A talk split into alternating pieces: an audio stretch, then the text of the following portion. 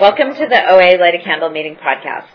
Visit our website at www.oalaig.org, where you'll find three separate speaker feeds with over 200 speaker files, forms for ordering CDs for these speakers, and a place to donate to keep this special service active. I would now like to introduce our speaker for tonight, Deborah.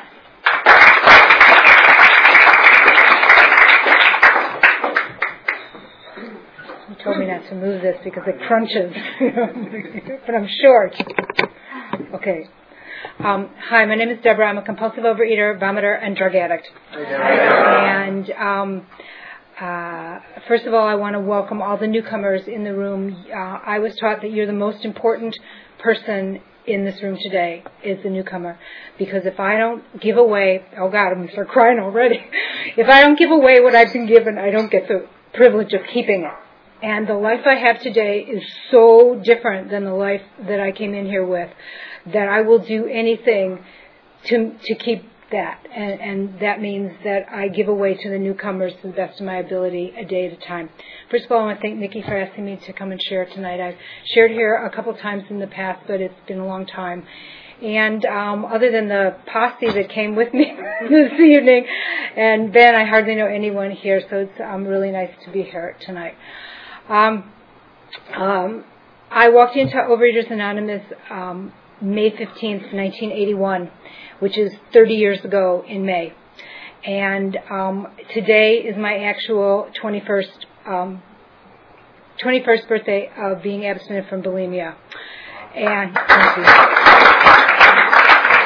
but if you do the math on that, and that's really interesting because I was listening to you, if you do the math on that, you'll realize that it took me nine years of coming to get abstinent. And that nine years of coming didn't mean that I came and then I like went away for a few months and then I came and I went. No, I was here two, three, six, seven times a week, two trips through eating disorder units, um, and uh, a, t- a stay at a ex- long-term extended care treatment facility, um, which they sent me home after a few weeks because they said I didn't need to be there and I was wasting my money which was very nice of them, seeing that it was cash.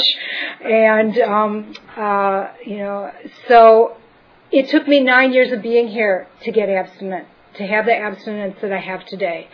And um, my abstinence is not a perfect abstinence. My bottom line, I find. I, I moved to Los Angeles in um, 1990, and when I moved here, I had three years of abstinence, and I about a month, actually I moved in March of 1990, and about a month after I was here in April, I realized that I had pushed the edges of my abstinence, the envelope edges so far that I really was no longer abstinent. I couldn't call myself abstinent. And I took a new abstinence date of April 23rd, which is today, and I've been abstinent ever since. And I've been here in Los Angeles for 21 years. And, and my life has changed. It is, it is so profoundly different than when I came in. Um, my my abstinence as a bulimic, I had to find an abstinence that I could live with, and that abstinence for me was I eat it, I own it. The food that I choose to put in my body, I have to keep it in my body. And that had to be my bottom line. And at the beginning of that abstinence, if I was eating three chocolate cakes a day, but keeping them, then I was abstinent. Now, that didn't work real well because I began to gain weight. And when I didn't like the consequence of the food that I was eating, I began to make different food choices. And the, I had, I probably gained about 15 pounds at that point. Oh, I have photographs. I gained some weight and I eventually took it off and I've been basically this weight for 20 years or so. Um, I had both ends of this disease. Um, I have, uh, my top weight, I stand about five feet tall. My top weight was almost 180 pounds, and my lowest weight was about 102 pounds. And I qualify as a compulsive overeater, vomiter, and drug addict. And that drug addict part was that somewhere in the 80s I discovered cocaine. And cocaine was just wonderful because it took my appetite away. And I was always like busy and I could roller skate for like 10 hours a day and, and not eat because it was the 80s and we were all on roller skates in the 80s, okay, you know. My little knee socks and my little high top roller skates and they were, you know, they with eight, eight wheels on them. They weren't like rollerblades. They were, so we were all in our little shorts and our high, tall socks and, and, and our roller skates. But um, I have pictures here uh, of both ends of the disease, and the interesting thing is that the pictures show the dates on the back of like 1972 and 1973. These pictures are like over 30 years old. So the heaviest ones are about 175 pounds, and the lightest ones are really about 102, 104 pounds. And the one with the broken leg, that was the broken leg that I got roller skating on cocaine. Okay? so there you go. Okay, full circle on that one. So, you know. So, so I qualify as a complete compulsive overeater and I have, um, I am sober. I celebrated 28 years of sobriety also from um, drugs and alcohol and also in April. And it's kind of like I bunch them all together. I also have an Al-Anon part of that story and that's 11 years in Al-Anon also in April, and that was just all serendipitous.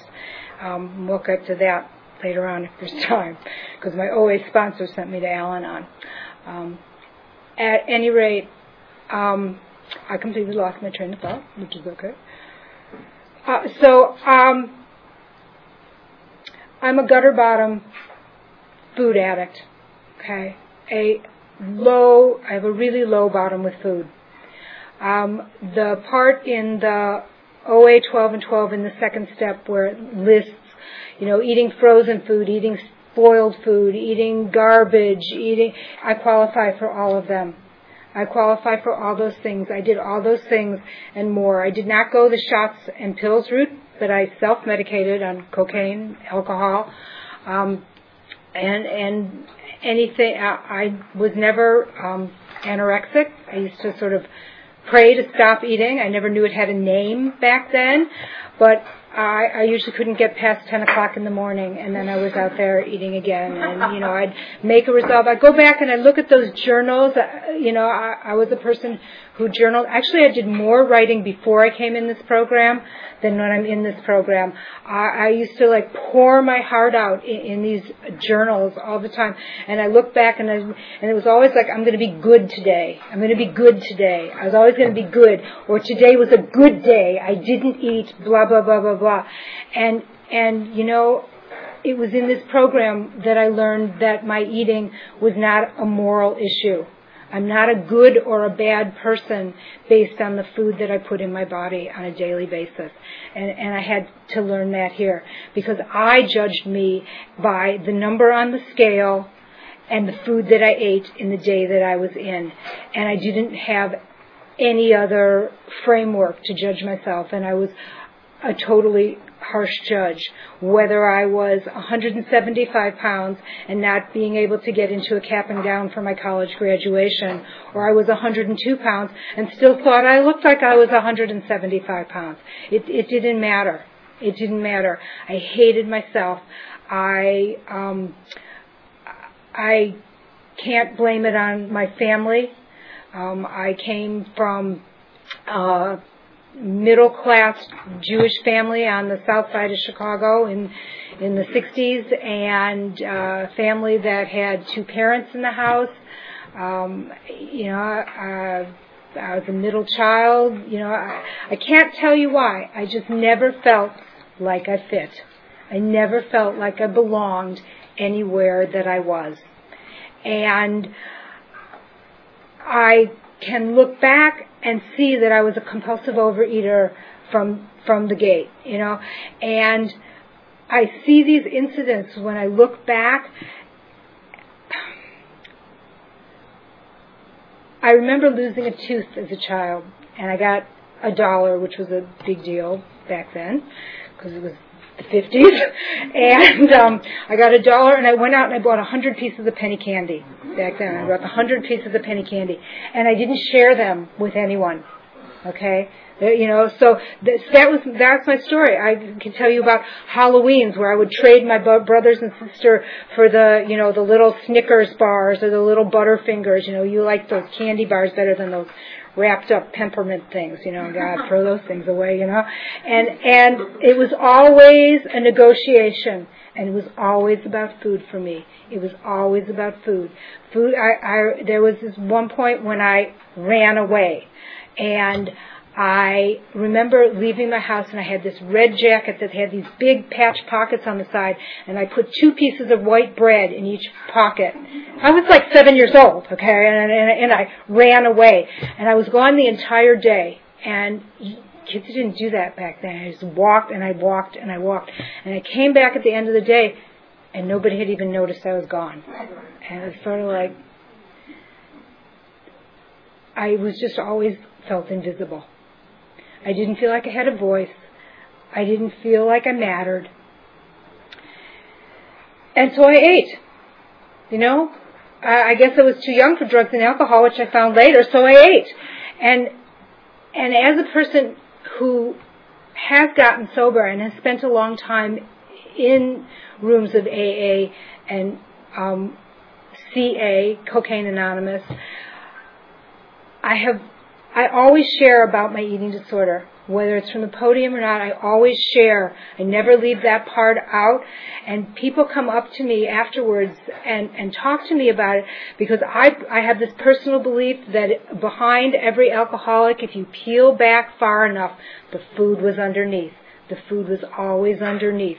You go to AA meetings and they're in the back of the room smoking cigarettes, drinking coffee, and eating donuts. You know, eating donuts. And in fact, there's a number of AA meetings that are known for their famous spreads they put out. Um, you know, which I, my husband in his early sobriety was really grateful for because he didn't have a job, so he would eat his way to different meetings. But that's a separate story. At any rate, um, the food was always there for me. I, I just don't know how to, to, to tell you. Each of us has, has our own story that, that brought us here, and I can match you story for story, you know, about food gutters. One of my, my lowest, lowest bottoms was, um, I'm from Chicago, and it was New Year's Day, and it was 44 below zero, and my car didn't have heat, and um, I was at the, you know how the 24-hour grocery stores used to close on like major holidays, and they'd reopen like at midnight sometimes, and they'd reopen at 6 a.m. I was in the Dunkin' Donuts at 5:30 in the morning, across from the A and P, waiting for it to open up at 6 o'clock, and it was 44 below zero. And that was one of my really, really low bottoms. And, you know, I was sitting there eating a dozen donuts before I could go and get my binge food. And the food has taken me places of such painful self-loathing that um, that I really believe it's a miracle that I stand in front of you um, with all my teeth in my mouth, with all my organs operational, with my hair growing from my head, and um, and I'm going to be 60 years old this year. So it's a you know it's a real miracle. It's a real miracle. Um, how I got here. I, this is very odd having such a long share. I'm not quite sure how to like balance my time. So one of my favorite pieces of literature, which don't see at a lot of OA meetings, um, is this 15 quest- questions thing. Okay, I don't know if you've ever seen it, but it's really good. It says here, do you eat when you're not hungry? I do. Do you go on eating binges for no apparent reason? I used to. Do you have feelings of guilt and remorse over after overeating? Yep. Do you give too much time and food to thought? Still do, um, but I'm abstinent, okay? Thinking about it, eating it different. Do you look forward with pleasure and anticipation to the time when you can eat alone? Oh, no, yeah, I think so. Um, okay, I would, you know, gather all my little corrective as a bulimic it's like a chemistry experiment you'd have to get the soft food and the hard food and the this and the salt and the sweet and you'd sit there and you you you know, shut the doors and pull the shades and turn on the phone machine and and and have your binge. You know, it's just so. Yes, I did. Is your weight affecting the way you live? Yes, fat and thin, it affected the way I live. If you tried to diet for a week or longer only to fall short of your goal, yes. Do you use, do you resent others telling you to use just a little willpower to stop eating? Yes, mom. Um, despite evidence to the contrary, she still does. Despite evidence to the contrary, have you continued to assert that you can diet on your own whenever you wish? Yep. Do you crave to eat at a time, a definite time, day or night, other than mealtime? Yes. That one, not so much. I just ate all the time. Do you eat to escape from worries and troubles? Yes, I just wanted to be numb. I wanted it all to go away. Have you ever been treated for obesity or food related condition? Ask me about that $25,000. Um, does your eating behavior make you or others unhappy? Yes. So I answered yes to all 15 questions. And, you know, they say if you answer yes to like one or more, you probably qualify. And I got them all. So this is one of my favorite pieces of literature. And, um, and, and I refer to it to sometimes remind myself, why do I get up at 7.30 in the morning on Saturdays to go to Burbank to sit in a room that's freezing cold? You know, why do I do that? Because I have a life today that's completely beyond my wildest dreams. I don't barf anymore. Um, I don't barf anymore. I mean, that's a, there, there it is, okay? And, you know, yeah, oh, this is the first person I've ever heard who barfed longer than me. I threw up for 18 years. I thought that was kind of like a long time. So, um, I got here from a therapist. Okay, I got here from a therapist. Um, I had a therapist who was uh, not smart enough to um, not give me her home telephone number. She gave me her home telephone number and told me to call her whenever I needed it. And I would call her, you know, it was two in the morning and I'd been wrapped around the toilet barfing my guts out. And she finally said, you know, you need to find something else besides, we need to find, you know, she not you, but we need to find something else. So she got me to call Overeaters Anonymous, which I did um, one time. It was a uh, Thursday night after a binge, and at nine o'clock Friday morning, when I was trying to sleep it off, I had a job where I had Friday off, and um, hadn't been fired yet, and uh, this very perky woman from Overeaters Anonymous called me back, and um, which I didn't want to hear at nine o'clock in the morning. And she told me about a meeting that was that evening at um, 5:45, and I remember this because I went to that 5:45 Friday night meeting at Northwestern Hospital Doctor's Dining Room for 10 or 11 years until I moved here, and it became my home group. And I walked in that meeting, and someone stood up and told my story. Not really, but there was enough there that I knew that I belonged. I knew that I belonged. She talked about food and her feelings about food and her relationship with food and you know like I did. She felt like I did and and I never knew anyway. I thought I was the only person who felt that way about food. And and as I heard more and more, I didn't know because it was a time, you know, 30 years ago, not a lot of people talked about throwing up. Even in OA meetings, they didn't talk about throwing up a lot.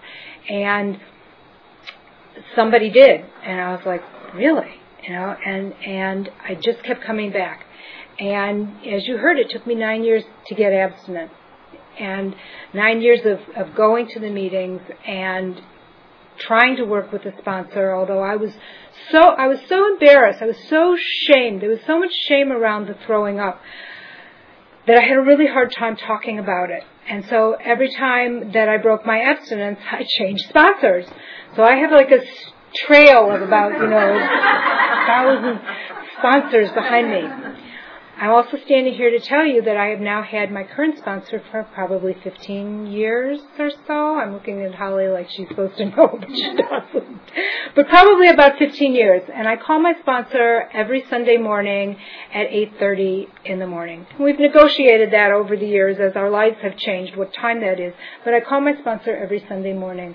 And we sometimes have to figure out time zones or travel or, or wherever we all are. But I call my sponsor at 8:30 on Sunday mornings, and um, and self-centered compulsive overeater I am, who resented that she gave me this time that I had to call her. I didn't really realize that she was also committing to be there to answer the phone at 8:30 on Sunday mornings. See, I, I didn't get that. It was sort of like, why are you telling me to do that? You know, whereas, oh, she's saying, I'll be there for you Nobody had ever been there for me. I didn't get that this person was saying, I'll be there for you. I'm making a safe place for you. And for the last 15 years, I've had a safe place to talk about the things that I used to eat over. I talk about the things that I still want to eat over. You know, I I am a compulsive overeater who has um, not necessarily been relieved of the compulsive overeating, but I have been relieved of the I have been relieved of eating foods that will hurt me. I may eat too much lettuce or too much broccoli or too many green beans. But it's not the same as eating a pound of cashews and quart of ice cream and barfing my guts out. You know, I can live with eating too many green beans. It doesn't take me out of my day. Those foods took me to a place where all I was was in the tunnel trying to get the next thing. And you could be talking to me, but I didn't hear it. It was wow, wow, wow. It's like, because all I could see was to the next it that I was going to put in me. And now, you know, too many green beans. I, it might be nice if they did shut, shut, so some of that noise, but they don't. And I live in the world present most of the time. You know, most of the time. Um,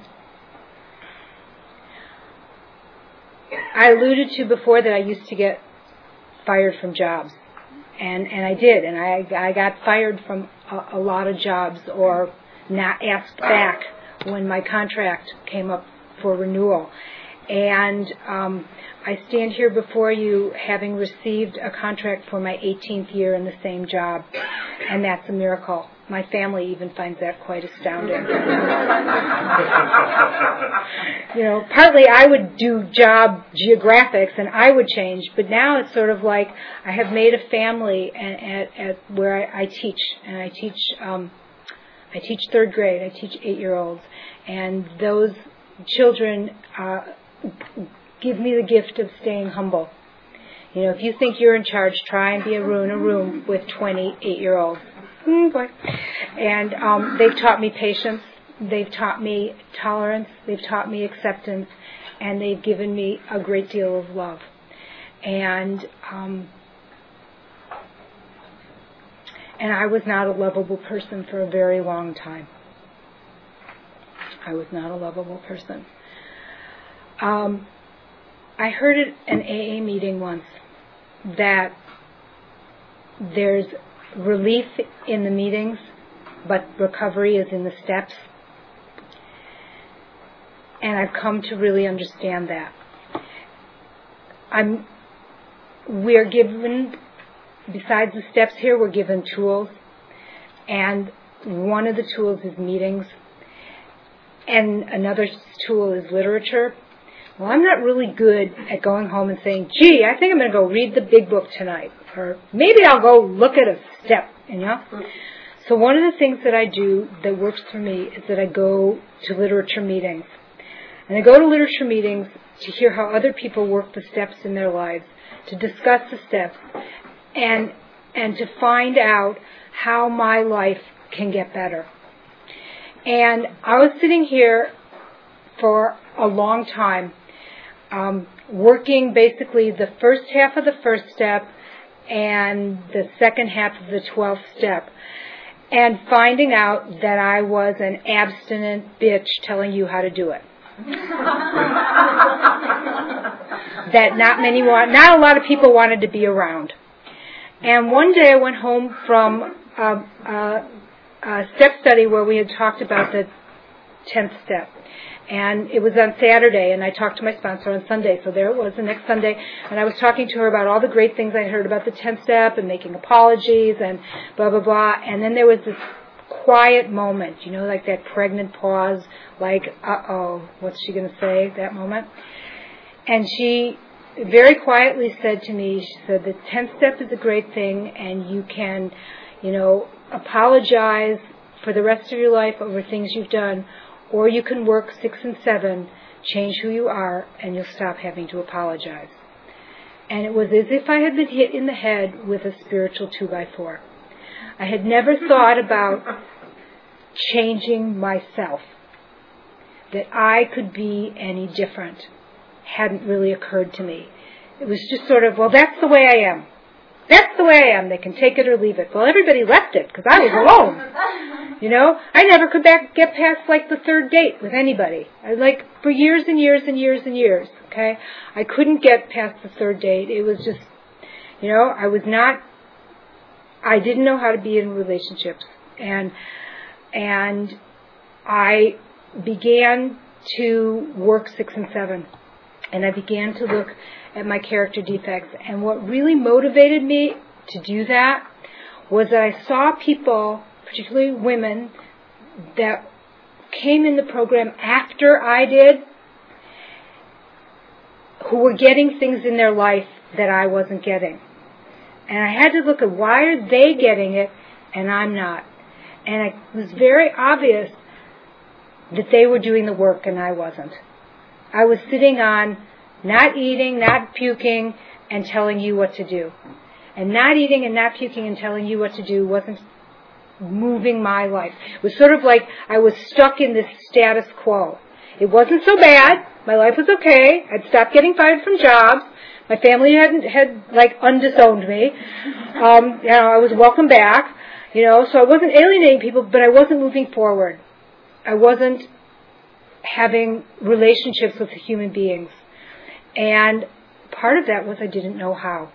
And at about, um, it was like 11 years ago, okay, was, my sponsor said to me, you know, you're clean, you're sober, you're abstinent, your relationships with other human beings suck. You need to go to Al Anon. Okay? Al Anon is about relationships with other human beings. And that's the only thing that you you got left. You've taken everything else away. There's no food. There's no drugs. There's, there's just people, and you live on this planet with people, and you don't do that so well.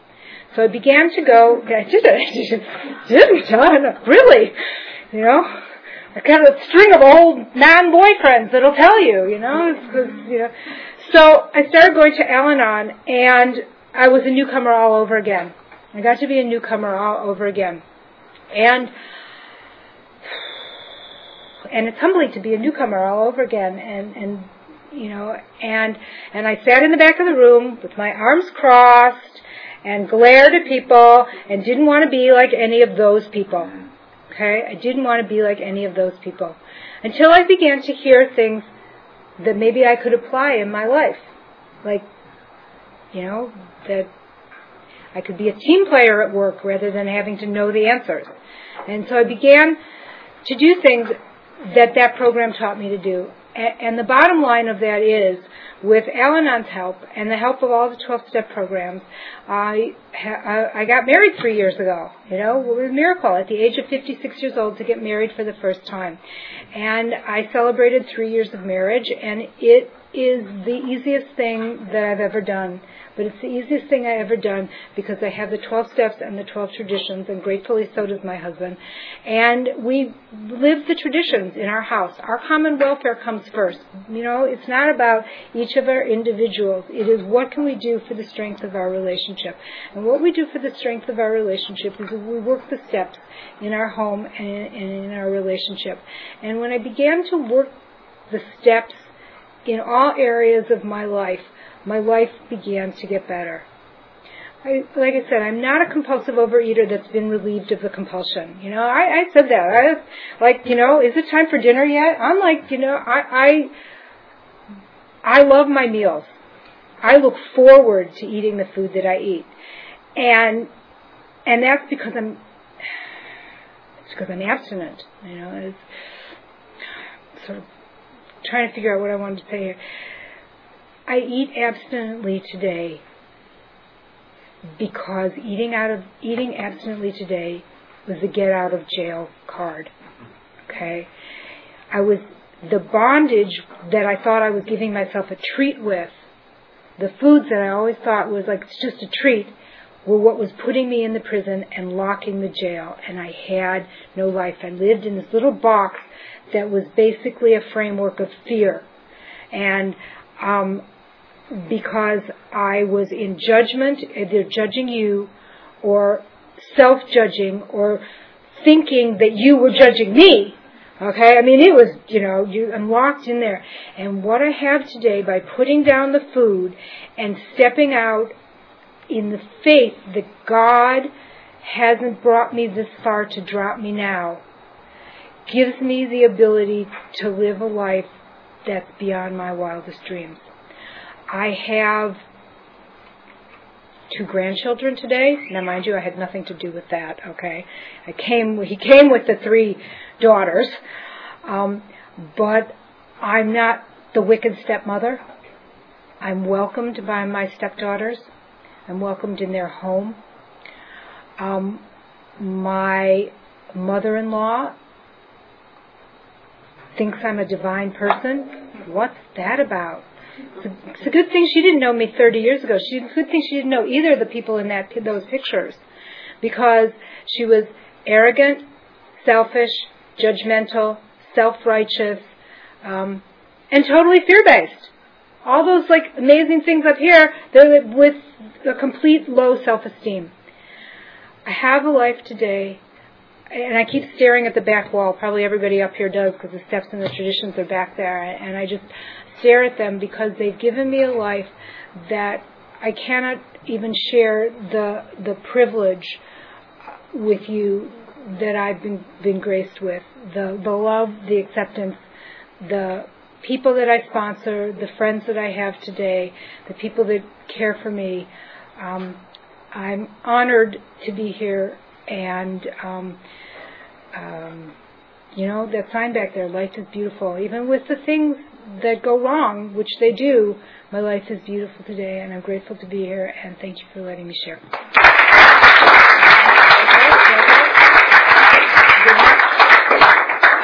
So i guess there's a minute or two for questions. If anybody has any please jay or justin. Uh, how, do you, how do you work um, spirituality in your life how does that work um, the third step prayer is my favorite prayer.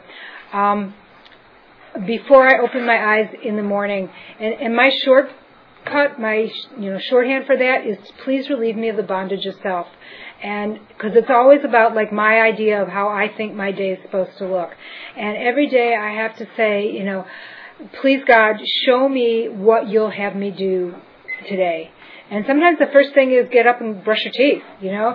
It's like, because otherwise I'd stay in bed with a book for the whole day, you know, and have a box of bonbons to go with it. My bottom line for everything is my faith in God. You know, I have no ability to not compulsively overeat. I have no ability to not put cocaine up my nose. Those are the only things that I know how to do. And so every day, the fact that any meal ever ends is a complete testament that God is working for me. What I sort of sometimes imagine is that I have what I call a, a, second step like bag, like it's like a little belt, like you know, like Robin Hood. They used to wear the things and they put things on in their belt. And every time that something happens in my life, like I go to a party and I stay abstinent, well, I binge at every party I've ever been at. And so just the very fact that I'm at a party and I go home and I'm abstinent, that's God working in front of life. So now I have evidence. Because the third step prayer talks about bearing witness to, uh, to others, like I see Holly or Ed or somebody stay abstinent, so I'm witnessing their abstinence. Now I get to wit- witness my abstinence.